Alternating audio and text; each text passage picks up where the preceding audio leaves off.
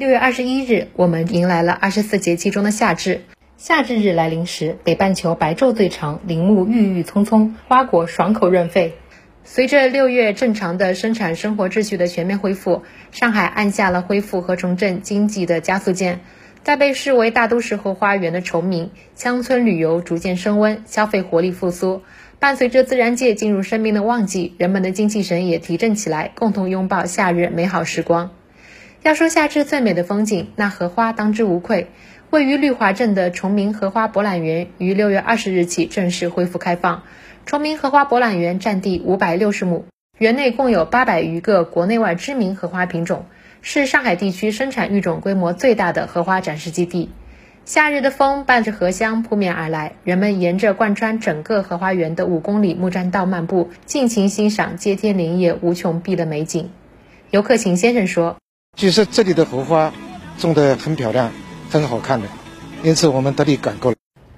作为上海率先实现社会面基本清零的行政区之一，崇明区疫情防控保持稳定向好的态势。自五月二十七日以来，东平国家森林公园、西沙明珠湖景区、长兴岛郊野公园、玉海棠景区等陆续开门营业。每个景区都对入园流程、预约购票、限流措施、消毒频次等方面进行了具体的细化。截至目前，崇明全区 A 级景区当中有九家已经复原，接待游客超过五万三千八百人次。除了欣赏园内的美景风光，还能够参加骑马、射箭、划船、采摘、露营等多个户外的游玩项目。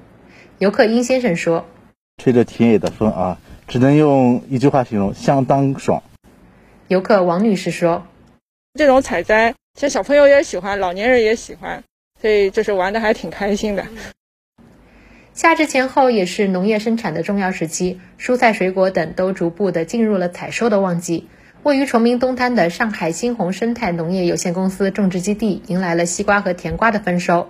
紧紧围绕都市现代农业高科技、高品质、高附加值的发展目标，这里的西瓜采取一藤一瓜、立架吊万的栽培方式，用椰糠代替传统土壤，用纯净水加以灌溉。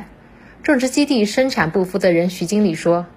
因为西瓜的话，它一般每四年才能重插一次，而我们这样种的话，就是说每年都可以种一茬西瓜。”基地的预估甜瓜同样是采用生物菌肥、有机肥来进行土壤改良，并且种植全程密切监测控制生长环境。种植基地技术主管李雪飞说：“